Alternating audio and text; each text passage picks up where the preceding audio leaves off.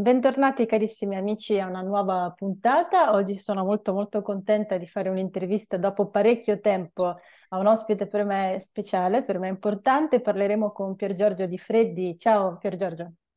Ciao a te, tutto bene? Sì, insomma, è un periodo, è una domanda adesso critica, diciamo, Domanda no? retorica. Sì, retorica e critica, esatto.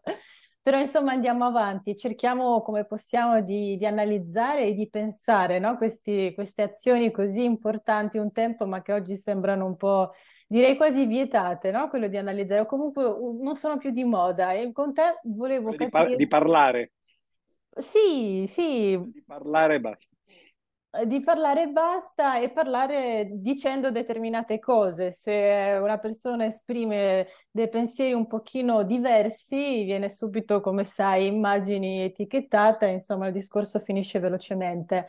Si cerca di sminuire sempre il pensiero dell'altro se non rientra in questa cornice che, che ci viene, insomma, propinato, proposta ogni, ogni santo giorno. E io ti volevo chiedere proprio questo, di cosa parleremo? Di, di come è messo questo dibattito pubblico sia sul tema, quello appunto più attuale, su questa catastrofe incredibile, io direi veramente mai vista, anche per come viene coperta e come viene descritta, quella intendo di Gaza e di questo conflitto che c'è adesso, che si è inasprito fra Israele e Palestina. Cosa avviene a livello di dibattito pubblico, per Giorgio, secondo te? Che tu come, come interpreti quello che accade leggendo i media, per esempio, e ascoltando, ecco, come viene coperto questo- questa catastrofe? Sì, forse non sono la persona più adatta per parlare di queste cose perché devo dire la verità che io non seguo molto, eh, soprattutto i, eh, i giornali, le televisioni, no? E, e- e non sono nemmeno tanto sui social, quindi effettivamente leggo le notizie, cerco di evitare di, eh, di- di farmi eh, travolgere, diciamo così, dai commenti che poi eh, ovviamente sono, sono sempre di parte, essendo appunto commenti e non eh, semplicemente dei fatti. Però a occhio mi sembra che eh, in un certo senso forse ci sia eh, una divisione eh, più netta nel, nel pubblico e nelle opinioni per quanto riguarda la, la- la- la seconda guerra, eh, Israele contro i palestinesi, eh, di quanto non ce ne fosse invece nei confronti del- della prima guerra, cioè il, eh, Ucraina e, e Russia. Eh, mi sembra che là, eh, il- pa- pa- paradossalmente, perché la cosa in fondo eh, s- ci toccava più da vicino, no? E quindi avremmo dovuto in qualche modo no, eh, cercare di pensare con la nostra testa. Israele in fondo è molto lontano, però evidentemente eh, il- c'è, c'è più polarizzazione, diciamo, nei confronti del, del Medio Oriente che non nei confronti dei, dei paesi slavi, no? Se vogliamo metterli eh, in, in queste categorie, no? In parte perché eh, ovviamente il Medio Oriente a intermittenza eh, lo, lo- lo si conosceva eh, da, da decenni, praticamente la, la- la- la- storia eh, di Israele e, e- il destino della Palestina, dei palestinesi, eh, sono, sono scanditi, eh, non dico a intervalli regolari, quello sarebbe troppo, i matematici magari l'amerebbero, ma le cose non avvengono con, con una regolarità proprio, eh, diciamo così, eh, molto fissa o rigida. Però ci sono state, mi sembra, quattro guerre tra, tra i paesi arabi e Israele, ci sono state due intifada, eh, quattro volte, credo, cinque volte ci sono stati eh, pasticci a Gaza in particolare, no? Eh, e, e questo sempre diluiti negli anni. Abbiamo visto, per esempio, le, le azioni di, di Israele eh, nei confronti del Libano, che è stato occupato per vent'anni, eh, qualche decennio fa, eh, e quindi in realtà forse il, eh, eh, c'è questo stillicidio che anche se a periodi molto lunghi, a anni o magari decenni, eh, però poi rimane nella testa della gente, quindi magari eh, si, si, è meno, eh, come dire, proni o, eh, o prede di, di, di, quello che si vorrebbe eh, che, che, che, pensassimo. Nel caso dell'Ucraina, invece della Russia, siamo stati presi molto alla sprovvista, forse, e quindi la maggior parte della gente mi sembra che abbia seguito il, semplicemente quello che oggi viene chiamato con questa brutta parola mainstream, no? cioè il, eh, la, la, la, visione ufficiale, diciamo così, dei fatti. Poi l'Unione Europea si è messa naturalmente eh, di mezzo, no? Eh, a dettare anche un po' il, il modo di leggere il, gli avvenimenti. No? E quindi tutto sommato eh, mi sembra che ci sia stato un dibattito più libero per, eh, per Israele eh, che, che, non per, per l'Ucraina. Non so come la vedi tu. Mhm.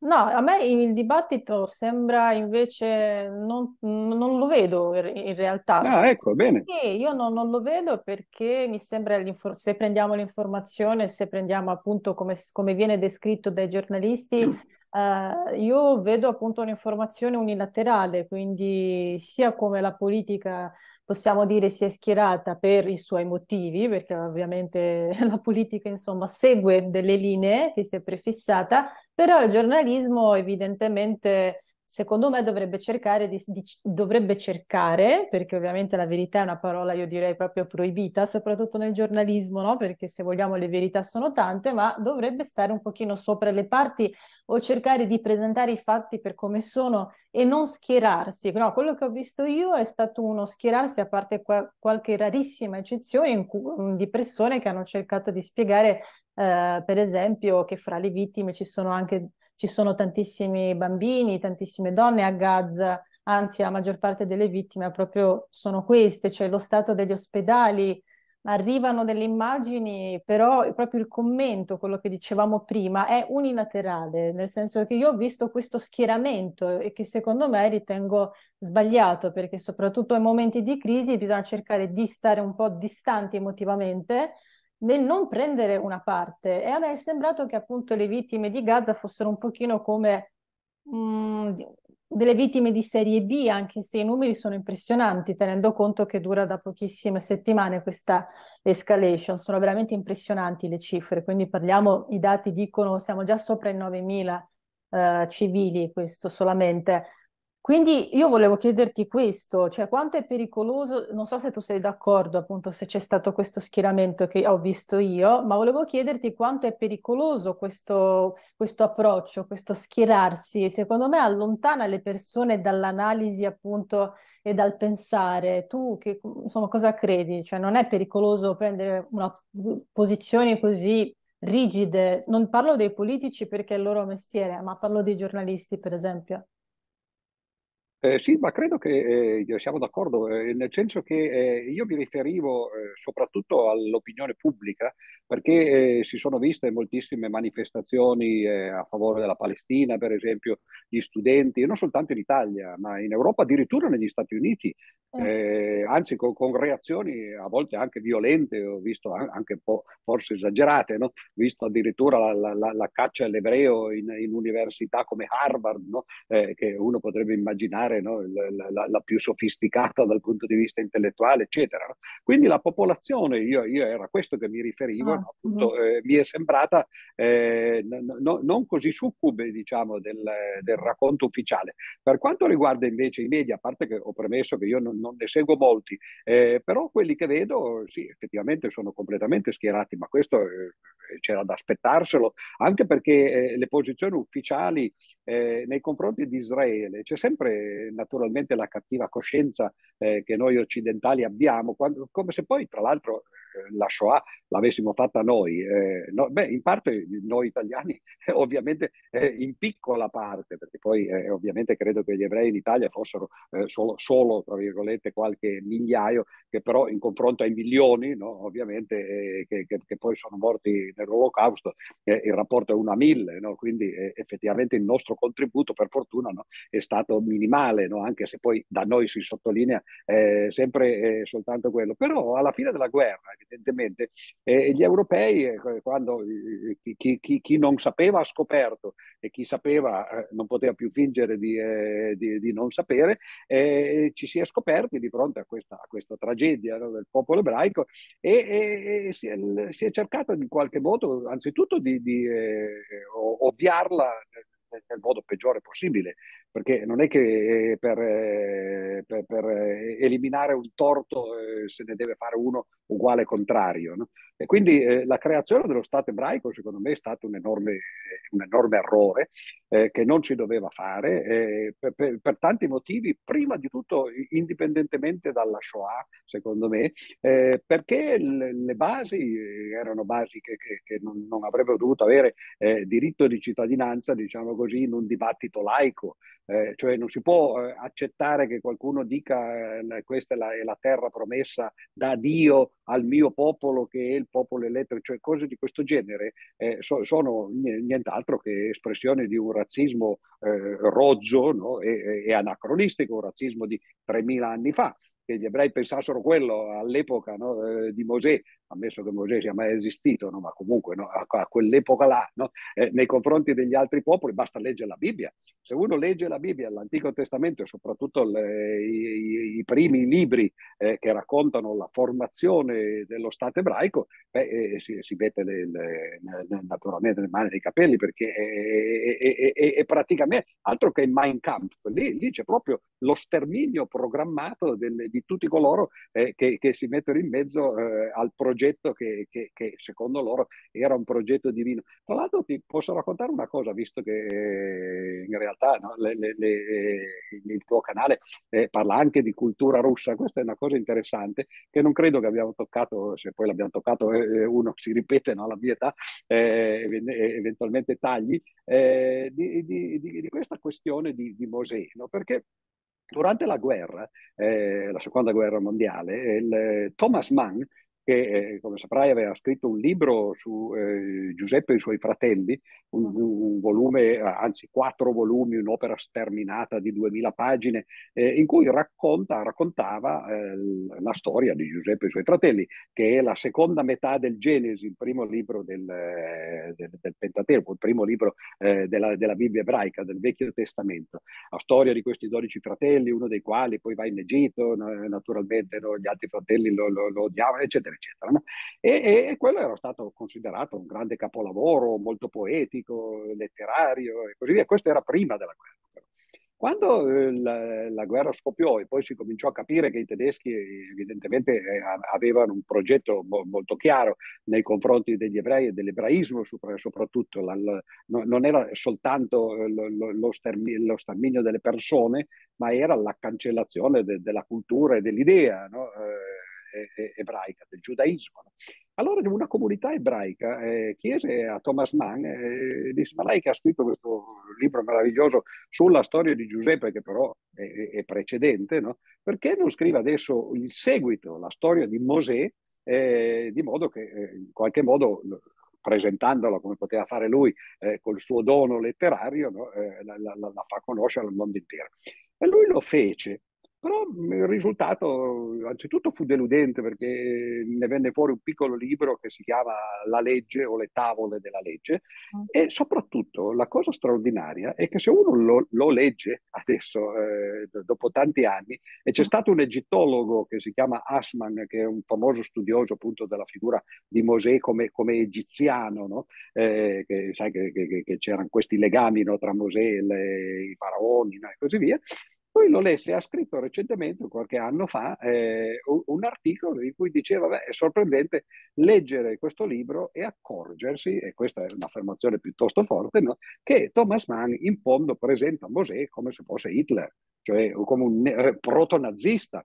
Perché? Perché dice che le, come forgia il popolo ebraico, come costruisce l'esercito che, che poi dovrà conquistare appunto la, la, Terra Santa e poi come distruggono, eh, questo dopo Mosè ovviamente perché poi su, eh, fu Giosuè no? Eh, che, che, in realtà entrò nella Terra Santa, Mosè morì eh, per punizione divina prima di entrarci, no? Eh, però l'idea è questa. No? Ora, quando a me questa cosa la, la disse Benedetto XVI, no? perché eh, questo egittologo aveva, aveva, pubblicato il suo articolo sulla rivista che, che, Ratzinger aveva fondato tanti anni prima, che si chiamava Comunio. E, e io quando la sentii questa storia, mi, mi, è venuta la curiosità no? di dire interessante che uno che dica che, che, che, Mosè era come Hitler, chissà cosa ne pensava Hitler di Mosè. No? E uh-huh. sono andato in rete, no? eh, cosa che possono fare tutti, basta digitare Hitler e Mosè, no? eh, meglio in tedesco, no? ma comunque basta aggiungere una S qua e là, e, e, e vengono fuori le conversazioni che Hitler uh-huh. ha fatto con un, po- con un, poeta tedesco, eh, non so se durante la guerra o prima della guerra, non ricordo più in che anni, comunque Hitler non è durato tanto dal 33 al 45, e la cosa sorprendente è che queste conversazioni si chiamano Mosè e il leninismo perché Hitler pensava che Mosè fosse come Lenin. e, questo, no, e, questo, lo trovo paradossale, poi però a, a pensarci in seguito ho capito che, che ci sono praticamente eh, t- tre personaggi qua, no? che sono Mosè, Lenin e Hitler. No? Mm. Eh, tutti e tre avevano uno scopo eh, simile o identico, cioè era quello di buttare l'or- giù l'ordine costituito precedente mm. e di fondare dal nulla eh, la, la, la, loro nazione. No? quindi rivoluzionari, ciascuno a modo proprio. E, la, il problema però è se, se, tu sei Mosè e vuoi fondare lo Stato ebraico, se tu sei Lenin e vuoi fare l'Unione Sovietica, se tu sei Hitler e vuoi fare il Terzo Reich, è il modo che devi seguire è lo stesso in tutti e tre i casi. Cioè, e questo no, è, è, una cosa che lascia, che lascia, un po' interdetti, perché oggi uh-huh. Lenin e, e Hitler sono, sono, passati a miglior vita ma il progetto dell'ebraismo è sempre fondato su quelle basi, cioè sul Vecchio Testamento, sulla storia di Mosè, sulla questione della terra, della terra promessa, il popolo eletto, no? sui metodi che bisogna usare per, per, conquistare e mantenere il potere in questa, eh, in questa terra.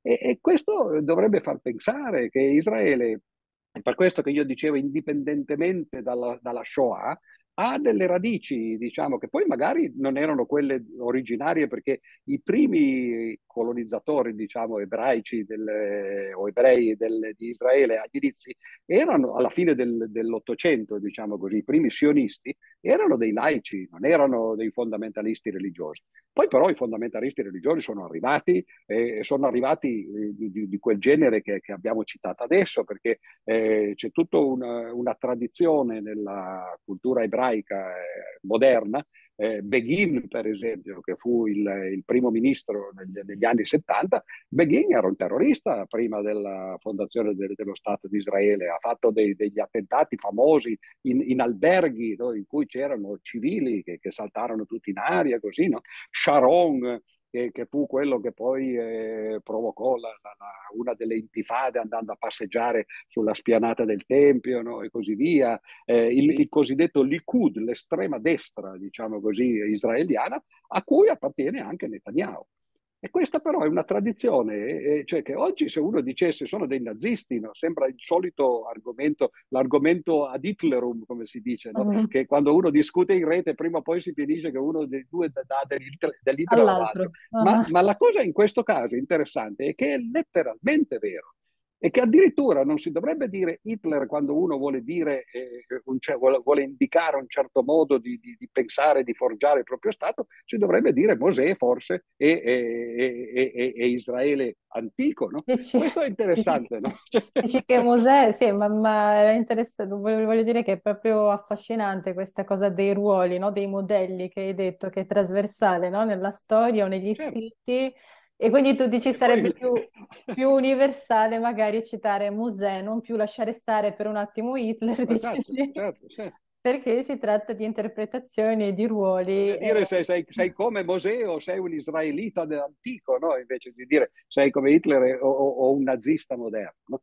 Cioè in realtà era Hitler che, che, che copiava, no? E non era eh, eh, qualcun altro poi in seguito. Però queste cose cioè, naturalmente sono molto difficili da dire, no? Anche perché poi, eh, poiché appunto gli ebrei moderni, che c'entrano poco con quella storia lì, però poi alla fine sono finiti di, eh, nello stesso solco del, del, del, passato e oggi si comportano esattamente come, come, come si legge nella Bibbia. Cioè ci sono popoli che si mettono sulla strada, sulla tua strada e ti impediscono di, di, eh, di, di eh, possedere o, eh, o governare il, la, la, terra promessa tu fai fare a loro quello che c'è scritto nella Bibbia. Io, tra l'altro, che ho scritto anni fa un libro che si chiama Perché non possiamo essere cristiani, e meno che mai cattolici, fu il, mio libro, diciamo così, maggior successo, eh, eh, per, quello che può contare questo. No? E la prima parte era la lettura della, del, del, Vecchio Testamento, perché?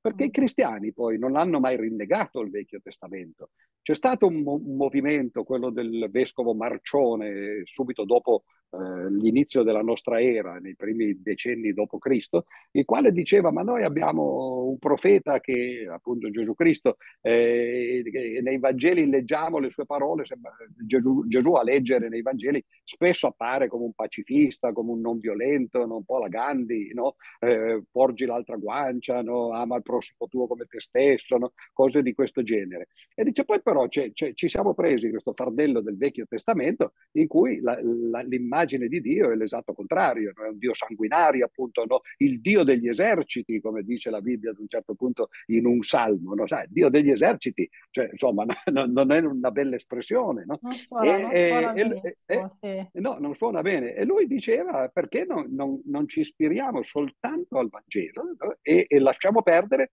la tradizione ebraica. Questo mm. l- l- il cristianesimo non, non, l'ha fatto, quindi lui, ah. lui, fu considerato eretico, diciamo così, e, e, e a tutt'oggi noi cristiani, noi, diciamo così, no, in maniera metaforica, no? cioè l'Occidente cristiano, continua a ritenere il, il, Vecchio Testamento parte integrante della rivelazione. Uh-huh. E allora però quelle cose che noi dicevamo prima che si potrebbero applicare a Mosè e, e, e a Israele di, di, di 3000 anni fa e, e, considerarla una storia chiusa, purtroppo la dobbiamo considerare una storia aperta perché i cristiani eh, la, la, considerano parte della loro tradizione. Poi non è un caso che Hitler ci avesse no, questi motti, no, Dio con noi, no, Gott mit uns, Dio dalla nostra parte e così via, perché poi si, si, si, si tira sempre in ballo Dio per l'appunto? E quindi noi spesso immaginiamo che gli islamici siano così e ci ah, accorgiamo ah, che gli ebrei eh, anche, no? ma, ma, i cristiani non vengono interpretati da se stessi come appartenenti a questa stessa tradizione che poi, per dirla poi in sostanza, è la tradizione del monoteismo. Uh-huh. Quando ci sono eh, le, le, religioni monoteiste, come dice la parola, il monoteismo ce ne può essere uno solo. Certo, Perché certo. se ce ne sono due che dicono no, tutti e due no, c'è un unico Dio e, uh-huh. e, quel Dio è il mio e, e, e va male ovviamente. Uh-huh. Quando ce ne sono tre, Dio scampi no? e, infatti poi si sono viste guerre di religione sempre, cristiani contro ebrei, islamici contro cristiani, oggi ebrei contro islamici e così via. Uh-huh. Sì, è sì, nella sì. natura delle cose. Sì, prima tu citavi anche Lenin, la, la rivoluzione, prima con te, prima di registrare scherzavamo, giustamente sono questi giorni, no? Magari non tutti se lo ricordano. Sì, oggi, la notte tra il 6 e il 7 di novembre.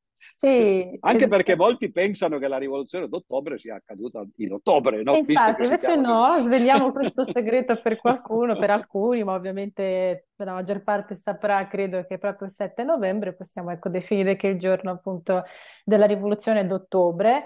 E, um, quello, io volevo appunto riportare il tema e la nostra attenzione su, su, come vengono affrontati questi temi che sono ovviamente per molti motivi divisivi, però quando si cerca di analizzarli bisognerebbe appunto cercare di non schierarsi. E quello che vediamo adesso però sono questi continui doppi pesi, eh, queste doppie misure, nel senso che se prendiamo il tema delle sanzioni, nessuno non ha nemmeno parlato né citato il caso delle sanzioni da fare magari contro Netanyahu, visto che eh, contro, per esempio, contro Mosca, contro il Cremlino e poi ci sarebbe da aggiungere anche contro i cittadini, sono state fatte russi, però questo vabbè, è un tema che io ho affrontato già abbastanza tanto sul mio canale.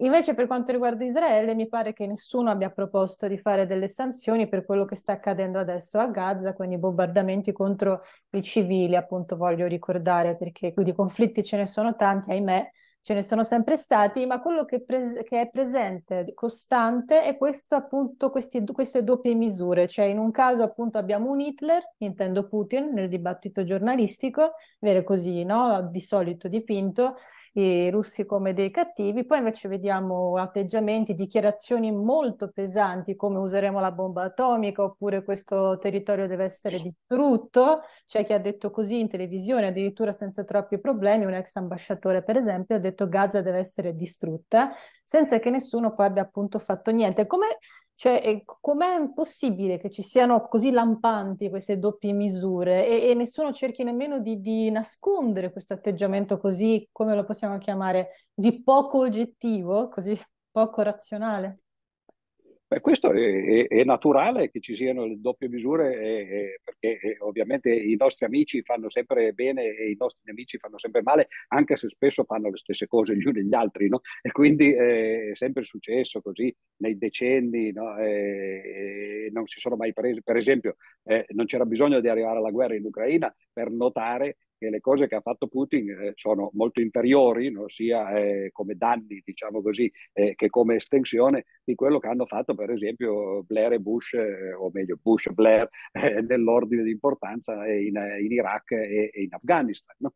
Uh-huh. Ma all'epoca nessuno si è sognato di, di eh, denunciarli alla, alla, Corte internazionale di giustizia, uh-huh. eh, di, eh, di, di, fare sanzioni, anche perché eh, certo fare sanzioni all'America sarebbe un po' una cosa ridicola, no? cioè, da chi le fa le sanzioni no? e, e, poi soprattutto chi ci guadagnano. E, e quindi gli inglesi, eh, tu, tutte le potenze coloniali, i francesi, eh, il, i tedeschi, che, che erano un po' meno coloniali, no? Così, eh, questi ovviamente no, no, la, la, la, pensano, han, hanno due, due, metri diversi eh, per, eh, per, per, per, le stesse cose. nel caso di Israele poi c'è in più quello che dicevamo, eh, l'Europa si trova a disagio perché qualunque cosa uno dica eh, a Israele subito viene tacciato di antisemitismo. Questo tra l'altro è un gioco su cui forse sarebbe bene magari dire due parole di più perché eh, passa inosservato ed è un po' forse anche alla radice dei, eh, dei, dei problemi.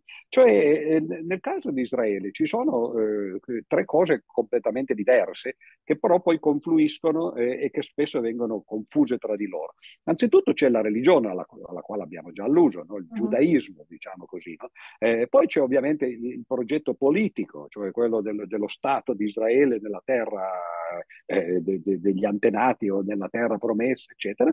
E poi c'è quello che una volta si sarebbe chiamato la, la, la questione razziale, cioè il fatto che eh, si tratta di un popolo semita, tra l'altro poi eh, semiti sarebbero anche gli arabi, no? quindi eh, l'identificare il semitismo con, con, eh, con, gli israeliani, con gli ebrei, è, è, è un po' un pasticcio. Ora però eh, queste tre cose sono tre cose che in teoria possono essere indipendenti. Uno può essere per esempio contrario alla religione giudaica, io per esempio sono anti-giudaico, così come sono anti-cristiano, sono ateo, no? cioè, e quindi ovviamente Sei non anti. credo a nessuna religione. No? Sei un eh, anti, infatti, no? anti-generale. no? E quindi anti-religioso, no? E allora mm. uno può dire sono anti-giudaico senza che questo abbia appunto delle, delle, delle, connotazioni di tipo razziale, eccetera. Ma uno può anche dire di essere anti-sionista, no? nel senso di dire ci sono due modi di dirlo. Uno è che, per esempio, eh, questa è la mia posizione, che Israele non avrebbe mai dovuto eh, esistere fi- fin dagli inizi, perché, come ho detto prima, crea semplicemente un torto per ripararne un altro. No? Ora però sarebbe stata la stessa cosa no? se uno avesse deciso, dice, beh, gli, gli ebrei hanno avuto questo, questa, eh, questo torto appunto della, della Shoah dell'Olocausto, eh, li mandiamo in Florida, per esempio.